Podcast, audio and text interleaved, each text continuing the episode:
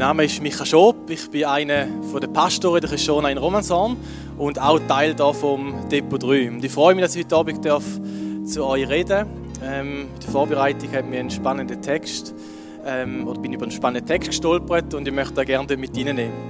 Aber zuerst etwas anderes. Ich bin vor zwei Wochen bin ich mit ähm, Teenies, Jugendlichen von unserer Kirche unterwegs gewesen. Wir hatten ein Wochenende und sie haben ähm, noch im August, wo wir uns das erste Mal getroffen haben, haben sie den Wunsch geäußert, um so ein Survival Weekend zu machen. Und es war hier noch schön warm, gewesen. wir sind am See gekommen, man gut erinnern. Und ich gesagt, hey, wir wollen raus und wir wollen ein bisschen Survival haben und so. Und ähm, genau, es war eben August gewesen und äh, haben gemerkt, jetzt ist November und es ist ein bisschen kälter. Aber der Wunsch war mir Befehl gewesen und wir haben das gemacht und wir waren äh, voraus vor zwei Wochen. Und wir haben an dem Wochenende uns nicht nur darum bemüht, um irgendwie warm zu bekommen oder so, das haben wir auch, aber wir haben uns auch mit dem Thema Himmel auseinandergesetzt. Die Frage ist nämlich über, über dem Wochenende gestanden, wie komme ich in den Himmel? Irgendwie eine simple Frage eigentlich äh, und doch ähm, gar nicht so einfach. Und wir haben uns zuerst Gedanken gemacht, ja, was ist der Himmel überhaupt? Also wo ist der Himmel? Ähm, was machen wir dort? Wie kommen wir dort hin? Und äh, die Antworten sind mega spannend gewesen. Und gleichzeitig auch gar nicht immer so einfach zum herausfinden oder zum Antworten finden auf die Frage, was ist eigentlich der Himmel? Wie stellt man sich das vor? Und ich weiß nicht, wie du auf diese Frage wirst antworten, wie deine Vorstellungen sind vom Himmel. Ähm, wäre spannend zu hören, aber das müssen wir dann nachher später an der Bar oder so machen. Aber ich glaube, dass es wichtig ist, dass wir Vorstellungen haben vom Himmel. Und zwar nicht unbedingt ähm, über, was man dort macht und so, sondern vielmehr über äh, den Ort oder die Kultur, wo im Himmel wird gelebt werden. Die Bibel selber macht nämlich nicht extrem viele Aussagen darüber, wie es dort genau ist. Ähm, was sicher nicht ist, der Himmel ist nicht der Ort, wo Harfe spielende Engel auf der Wolke sitzen und eben so ein das Bild, das man vielleicht mehrmal hat. Ähm, da ist es nicht, da bin ich davon überzeugt. Ähm, von dem redet nämlich auch die Bibel nicht. Ähm, und es ist, Bibel, äh, der Himmel ist auch nicht der Ort, wo wir vertröstet werden, das ganze Leben lang, bis wir dann endlich gestorben sind äh, und dann in den Himmel kommen. In der Bibel ist die Rede davon, dass der Himmel nämlich auf die Erde kommt. Und das ist ein spannender Gedanke. Und ich habe nachgelesen, also der Nicholas Thomas Wright, der ist ein schottischer Theologe, ähm, und der sagt, dass der Himmel und die Erde viel näher beieinander sind, als wir oftmals annehmen.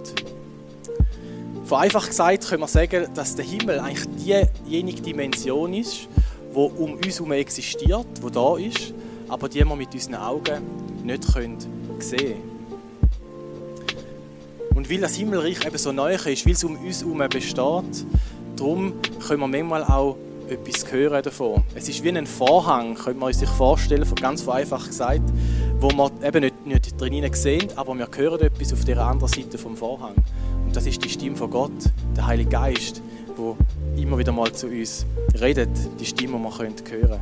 Und manchmal kann es vielleicht sein, dass Gott uns auch den Blick wie öffnet, um durch den Vorhang, durch ein Guckloch vielleicht mal reinzusehen und für einen Moment die himmlische Dimension zu sehen so wir es zum Beispiel beim Elisa im Alten Testament oder beim Johannes in der Offenbarung im Neuen Testament können nachlesen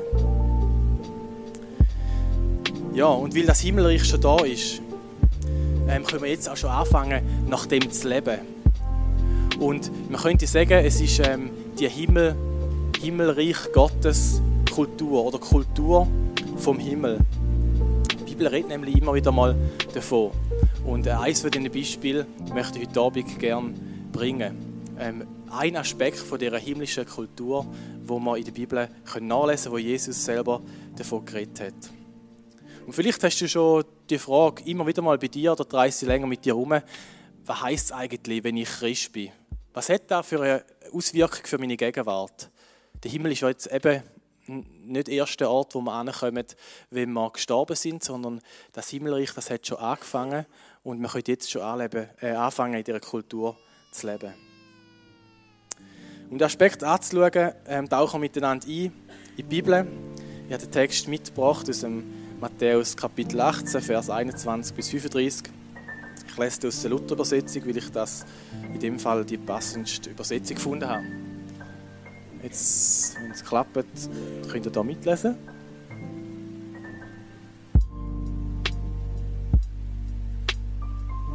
Ah, wunderbar.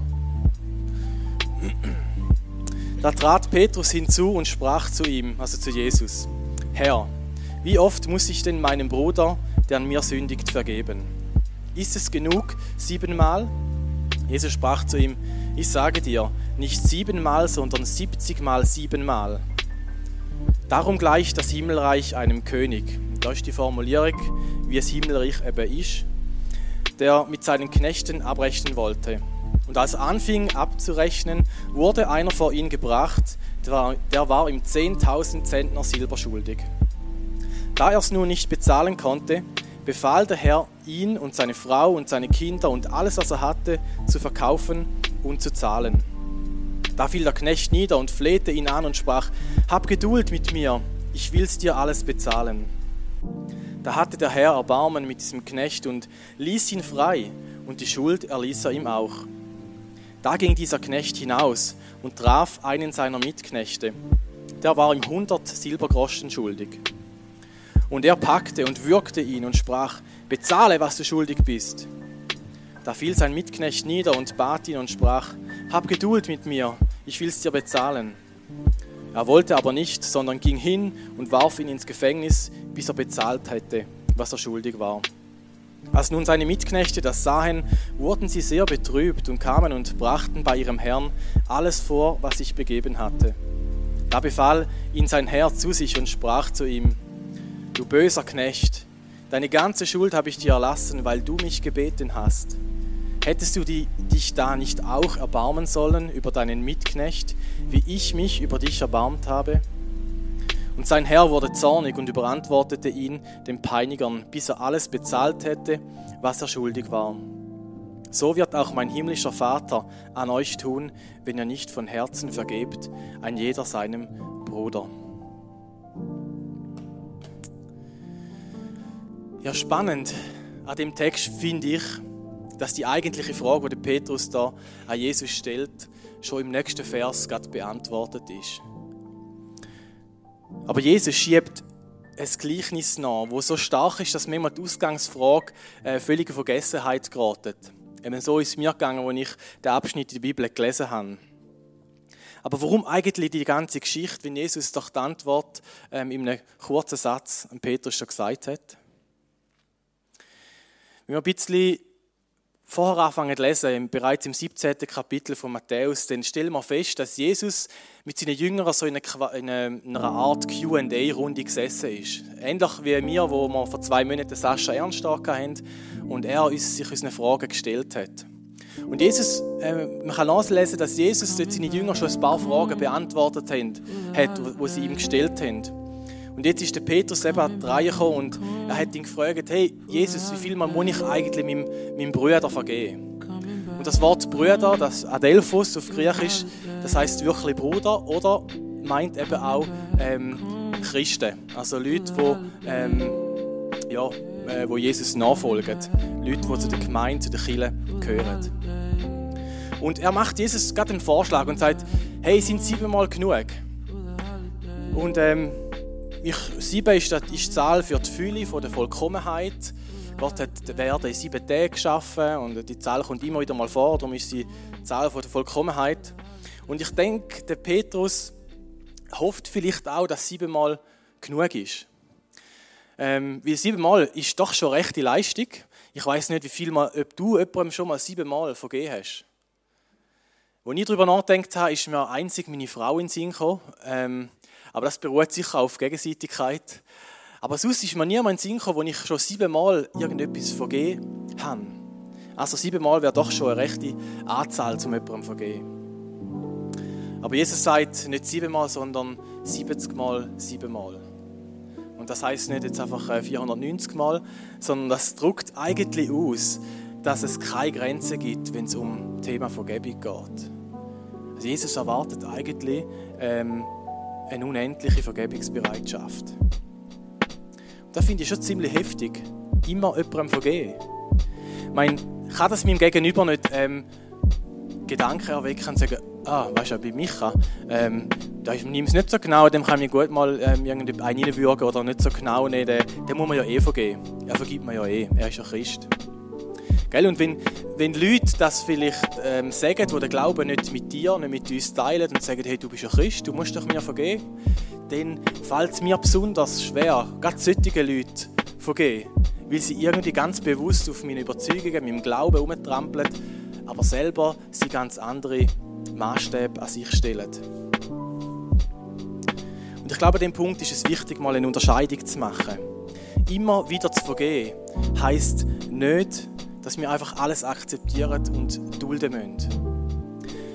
In dem Jesus Jünger Talk oder dem Q&A Runde nämlich hat Jesus ein paar Vers vorher gerade Folgendes gesagt: Sündigt aber dein Bruder an dir, so geh hin und weise ihn zurecht zwischen dir und ihm allein. Also geh an ähm, und red mit dieser Person und zwar unter vier Augen.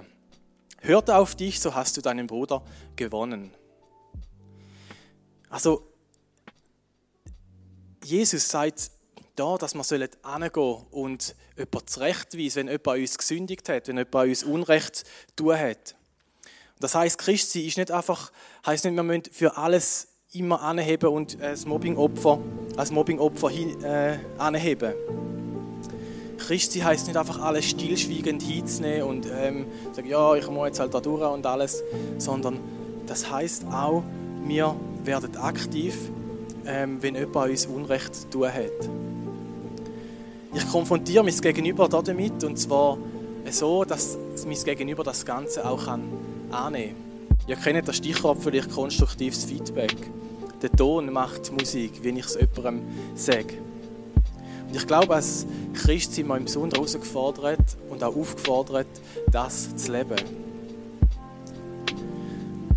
Und nochmal, um auf den Punkt zurückzukommen, zu vergeben heisst nicht, einfach alles hinzunehmen und zu akzeptieren. Und gleichzeitig sagt Jesus trotzdem, hey, ich erwarte von euch, dass Vergebung keine Grenzen kennt. Und Jesus ist es wichtig, dass seine Jünger nicht einfach irgendeinem blinden Gehorsam ähm, nachgehen, sondern er möchte ihnen zu verstehen geben, warum das so ist.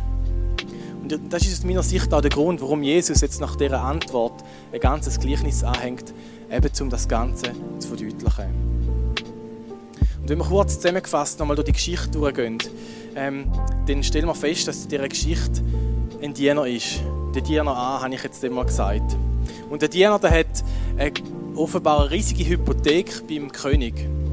Ähm, es steht nicht in der Bibel, für wann er das eingesetzt hat, ähm, aber es steht, dass er riesige Schuld war. Es heisst 10.000 Zentner Silber.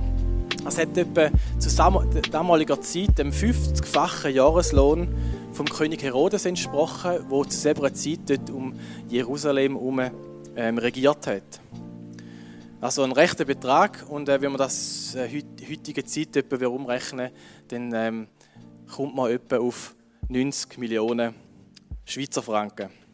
Eine ziemlich hohe Hypothek also. Und ähm, da ist es auch nicht verwunderlich, wenn der König äh, mal abrechnen und die ganzen Schulden einkassieren ähm, Aber jetzt will der Diener an eben nicht kann zahlen ähm, muss er, oder fordert er ein, dass er sein ganzes Hab und Gut verkauft und durch da zumindest einen Teil von dieser Schuld zahlt. Und das war dort mal nicht, nicht das Vorgehen, das unüblich war. Das haben wir erkannt. Und er macht den Knecht, er geht auf die Knie und er fleht den König an und er bittet ihm, dass er doch noch ein bisschen Geduld hat, dass er noch ein bisschen Aufschub ähm, überkommt und das, um das Geld zusammenzustottern und ihm zu zahlen. Bis dahin haben wir noch nicht gewusst oder verraten die Bibel noch nicht, was er für ein König ist. Was hat er für einen Charakter? Ist es ein guter König? Ist es ein schlechter König? Von dem heißt es jetzt aber da, da hatte der Herr Erbarmen mit diesem Knecht und ließ ihn frei und die Schuld erließ er ihm auch. Und um was hat denn die Diener am Anfang den Betten schon wieder? Es war um Geduld, oder? Dass er noch ein bisschen Zeit bekommt. Und da wird deutlich, wann er für ein König ist. Er ist ein König, der sein Herz bewegen lässt. Ein König, der die Not von dem Diener sieht. Und er sieht seine Verzweiflung und mit Sicherheit weiß der König auch, dass der Diener ihm die Schuld niemals wird zurückzahlen können. Und der König hat Erbarmen. Und das Erbarmen drückt sich dabei aus, dass er ihm die ganze Schuld erlässt und ihn auch frei lässt. könnte sagen, es ist ein Happy End oder, von dieser Geschichte. Ich weiß nicht, wer von euch schon mal selber so eine Schuld gehabt hat, wo, wo jemand dann gesagt hat, hey, weißt du was, kannst vergessen, die Schuld ähm, wird gestrichen, der Schuldschein wird verrupft. Oder vielleicht hast du mal irgendeine Dummheit angestellt und stehst in Schuld von jemandem, ähm, ist jemand Schaden gekommen oder so. Aber die Person ist vielleicht auf dich zugekommen und hat dir das vergeben. Dann ist das vielleicht eine riesige Last. Oder ich kann mir vorstellen, das ist eine riesige Last, die dir von den Schultern geht, der Rucksack, den du mitträgst in deinem Leben. Und es ist etwas Wunderbares, wenn das geschehen darf. Aber die Geschichte geht weiter. Und der Diener, der trifft auf einen, auf einen Mitknecht, den Diener B. Und der Diener B, der hat auch Schulden beim Diener A. Und wie man sehen, die Schuld ist ein bisschen kleiner. Das heißt, es sind äh, 100 Silbergroschen. Und die 100 Silbergroschen entsprechen heute etwa 100 Franken. Ähm, Im Vergleich zu den 90 Millionen, die der andere hatte, ist das eigentlich, also nicht eigentlich, es ist ein Klacks. Und genau wie der der erste Diener bittet auch den, den Diener B ihn um, um ähm, Geduld und, und sagt ihm, hey, kann ich nicht noch ein bisschen Zeit haben, ich zahle dir alles zurück. Aber der unbarmherzige Knecht, der verweigert das und er lässt ihn ins Gefängnis rühren. Und, und äh, da bleibt dem König nicht verborgen und er lässt seinen Knecht nochmal antanzen bei ihm. Und er sagt ihm, hey, deine ganze Schuld habe ich dir erlaubt, weil du mich darum gebeten hast. Hättest du da nicht auch dich können erbarmen über die Mitknecht, wie ich mich über dich erbarmt habe? Und ich meinte, die, die Aufforderung vom König, die ist, König ist gerechtfertigt. In Anbetracht von dieser Situation, die man da jetzt sich jetzt gerade abgespielt hat, ist es eigentlich völlig logisch, dass es ähm, gerechtfertigt gewesen wäre, was der König fordert. Und jetzt kommt auch die andere Eigenschaft vom König zum Vorschein. Er wird zornig. Und seien wir mal ehrlich, wer von euch kann das nicht nachvollziehen? Wem von uns wird es nicht auch so gehen, wenn jetzt sich genau die Situation abgespielt hat? Und der Zorn, der Ärger, der führt dazu, dass der König seinen Barmherzigkeitsentscheid zurückzieht. Der Diener hat Gnade beim König verscherzt und er wird den Folterknechten übergeben, äh, und zwar so lange, bis er seine Schuld abbezahlt hat doch kein Happy End von dieser Geschichte. Einmal nicht für den Diener an. Ja, was will uns Jesus mit dem Gleichnis sagen?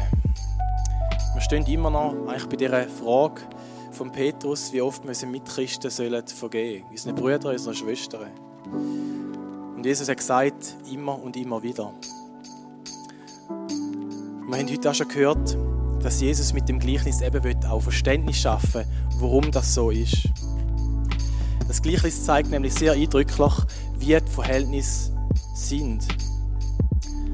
Der Diener in dem Gleichnis, der Diener A, das sind nämlich ich und das, das bist du. Wir stehen bei Gott in einer tiefen Schuld. Wir haben uns gegen ihn aufgelehnt, gegen den, der alles um uns herum gemacht hat. Er ist der, der jeder Einzelne von uns Leben geschenkt hat. Und er ist auch der, der gewisse Regeln aufgestellt hat, um das Leben zu schützen. Und er ist der, der uns aus einem bestimmten Grund geschaffen hat, nämlich um Beziehung mit uns zu haben, um Empfänger von seiner Liebe zu sein. Was machen wir? Wir sagen, Gott, ich will nichts mit dir zu tun haben. Nein, ich, ich, ich kann dir nicht vertrauen, ich brauche dich auch nicht, ich kann es selber. Und ähm, wenn wir ein bisschen in die Welt hineinschauen, dann sehen wir eben eigentlich, dass wir es selber nicht wirklich können. All seine gute Ideen und Absichten missbrauchen wir. Wir bieten seine Geschöpfe aus, wir zerstören seine Schöpfung, was gleichzeitig auch unser Lebensraum ist und damit zerstören wir uns auch selber. Und wir geben letztlich Gott auch nicht die Ehre, die ihm als Gott gebührt. Wir haben also einen ganzen Haufen an Schuld auf uns geladen, einen riesigen Schuldenberg. wo im Gegensatz zu den Gletschern immer größer wird. Und Gott hätte sich jetzt auf den Standpunkt vom Recht stellen oder er können sagen, hey, ich fordere die, die Schuld ein, zahl mir alles zurück. Hat er aber nicht gemacht. Gott hat den Standpunkt von der Barmherzigkeit eingenommen. Er hat mit sich reden lassen. Er hat zugelassen. Und als er gesehen hat, dass der Knecht das eingesehen hat und auf die Knie gegangen ist und ihm um Geduld bittet hat, so hat Gott sein Herz bewegen lassen. Und er hat, ihm, er hat sich über ihn erbarmt, er hat ihm die Schuld, die ganze Schuld erlassen. Jesus, der das Gleichnis seinen Jüngern erzählt hat, war schlussendlich der, der den Weg möglich gemacht hat, damit die Schuld für uns eben äh, gezahlt worden ist, beglichen worden ist. Und um, und um den geht es auch in der Weihnachtszeit, wo wir jetzt drin gestartet sind. Ja, wir sind der Diener von dieser Geschichte. Wir sind der mit dieser riesen Schuld, äh, wo wir mitgeschleppt. Und jetzt wird auch ziemlich klar, schnell klar, was der Grund ist, warum wir unseren Brüdern und Schwestern immer und immer wieder vergeben sollen. Wenn wir die beiden Schuldenberge anschauen, und sie stehen nicht einmal im richtigen Verhältnis, also 90 Millionen zu 100 Franken, ähm, der, der Berg müsste ein bisschen grösser sein. Aber dann wird doch relativ schnell klar, dass eigentlich die Sachen, die Vergehungen, die, dort wo andere Menschen an uns sünden, ähm, sündig werden, schuldhaft werden, dass da eigentlich Kleinigkeiten sind im Vergleich zu dem, was wir bei Gott, Gott auf dem Kerbholz haben. Beleidigende Worte, Anschuldigungen, Unterstellungen, Diebstahl, vielleicht sogar auch Tätlichkeiten, die andere an uns tun. Das ist nicht nichts. Das ist wirklich nicht nichts. Aber im Vergleich mit dem, wo mir Gott in der Schuld stehen, ist es tatsächlich eine Kleinigkeit. Und er sagt, deine ganze Schuld habe ich dir erlassen, weil du mich gebeten hast. Hättest du da dich nicht auch erbarmen sollen über diesen Mitknecht, wie ich mich über dich erbarmt habe? In Gottes Reich wird die Kultur von der Gebung, Vergebung gelebt. Und das Gleichnis zeigt auch, was Konsequenzen sind, wenn wir als Begnadete unseren Brüdern und Schwestern, Schwestern eben nicht vergeben. Und sein Herr wurde zornig und überantwortete ihn den Peinigern, bis er alles bezahlt hätte, was er ihm schuldig war. So wird auch mein himmlischer Vater an euch tun, wenn ihr einander nicht von Herzen vergebt, ein jeder seinem Bruder.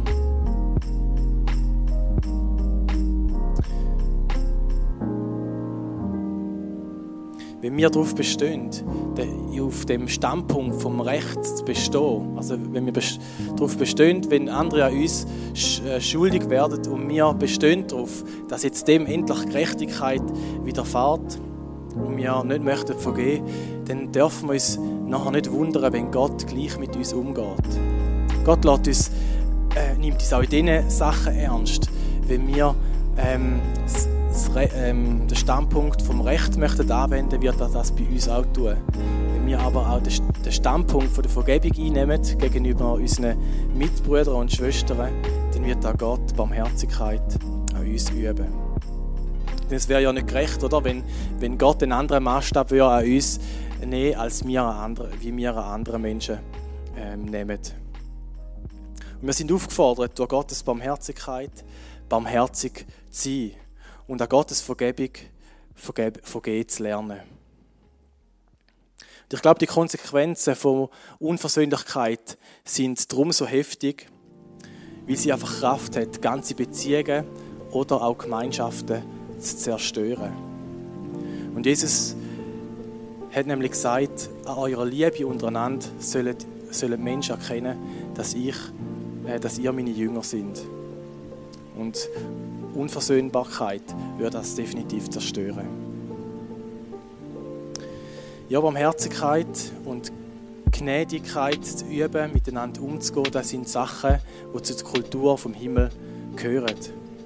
Und sie werden eines Tages im, im höchsten Maß gelebt werden, wenn das Reich Gottes ganz auf der Erde durchgebrochen ist.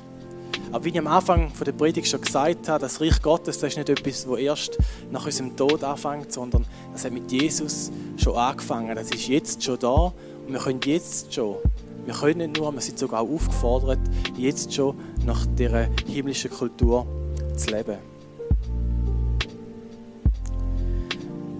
Und heute Abend möchte ich dich ermutigen, über deinen Standpunkt nachzudenken. Vielleicht schleppst du den Schuldenberg noch mit dir um dem du eines Tages dem König mal wirst müssen ähm, oder wo eines Tages der König einmal wird einfordern, wo Gott eines Tages mal wird bei dir einfordern. Willst du ihn weiter durch dein Leben schleppen oder ist vielleicht heute Abend der Moment, wo du, wo du die Schuld ablatschst? Was hindert dich, Gott um Vergebung zu bitten für die Schuld, die du auf dich geladen hast? Du darfst mit dem König reden. Er lässt sein Herz bewegen und er wird dich nicht abweisen. Im Gegenteil, er wird dir, wird dir vergeben. Genauso wie dem Diener an. Oder vielleicht hat dir der Heilige Geist heute Abend eine Beziehung oder einen bestimmten Mensch in dein Bewusstsein gerufen, an dem du etwas nachtreibst, an dem du nicht kannst vergeben, weil er oder sie dir etwas angetan hat, wo, du, äh, wo dich verletzt hat, mit dem du unversöhnt bist.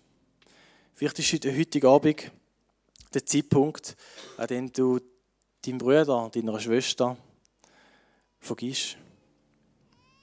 Lass nicht zu, dass dein Herz langfristig verbittert wird. Und ähm, wir werden nachher, Ben kann jetzt raufkommen, werden die Zeit vom Lobpreis haben. Und ähm, da ist Gelegenheit, dass du über das Gehörte nachdenkst. Und wenn, wenn der Heilige Geist dir jemand aufs Herz gibt oder wenn es irgendwo da anfängt zu rumoren, dann ist vielleicht der Moment da, um mit jemandem ins Gespräch zu kommen. Vielleicht mit der Person, wo du gekommen bist. Ähm, du kannst aber auch gerne nachher zu der Bar hinterkommen. Dort wäre wär ich und ein paar andere Leute sein, die gerne auch dir zulassen, für dich beten. Vielleicht in dem können helfen, wo du nicht ganz sicher bist. Lass die Gelegenheit nicht verstreichen. Ich möchte beten zum Schluss. Ja, Jesus, ich möchte dir vielmals Danke sagen, dass wir deine Ankunft dürfen feiern in dem Advent. Wir dürfen daran erinnern, dass du gekommen bist auf die Welt und dass du den Zugang zum Vater im Himmel frei gemacht hast. Dass du den Himmel auf die Erde gebracht hast, dass dies hast, dass dein Reich schon angefangen hat auf dieser Erde und dass eines Tages dein Reich ganz wird durchdringen und die Reich Gottes Kultur wird gelebt werden von all den Beteiligten, die dort sind. Und ich ich bitte dich, Herr, dass du uns anrührst. Ich bitte dich, dass du uns auch aufzeigst, wo wir unversöhnt leben. Wo Menschen sind, wo Situationen sind, wo sich in unserem Herz verankert haben und wo wir mit uns umtragen.